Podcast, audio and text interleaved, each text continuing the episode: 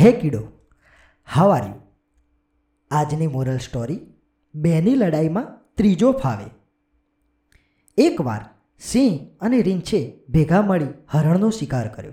હવે બંને શિકારના ભાગ બાબતે અંદરો અંદર લડવા માંડ્યા. વાત એટલી બધી વણસી ગઈ અને વાદ વિવાદ એટલો બધો થઈ ગયો કે હવે તો તેઓ હાથાફાઈ ઉપર ઉતરી આવ્યા. તેઓની શિકારને લઈને લાંબા સમય સુધી ચાલેલી લડાઈને કારણે તેઓ થાકીને લોતપોત થઈ ગયા. હવે તે બંનેમાં પોતાની જગ્યાએથી ઉઠવાની પણ તાકાત નહોતી બચી.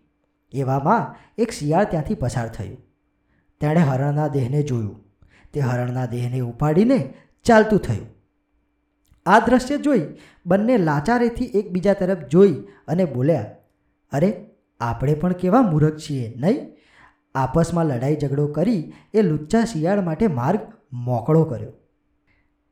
મિત્રો, આજકાલ આવું જ બને છે.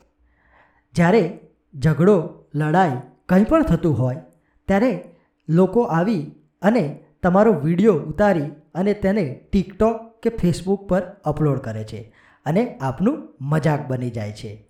એટલે જ કહેવાય છે ને કે બેની લડાઈમાં ત્રીજો ફાવી જાય છે.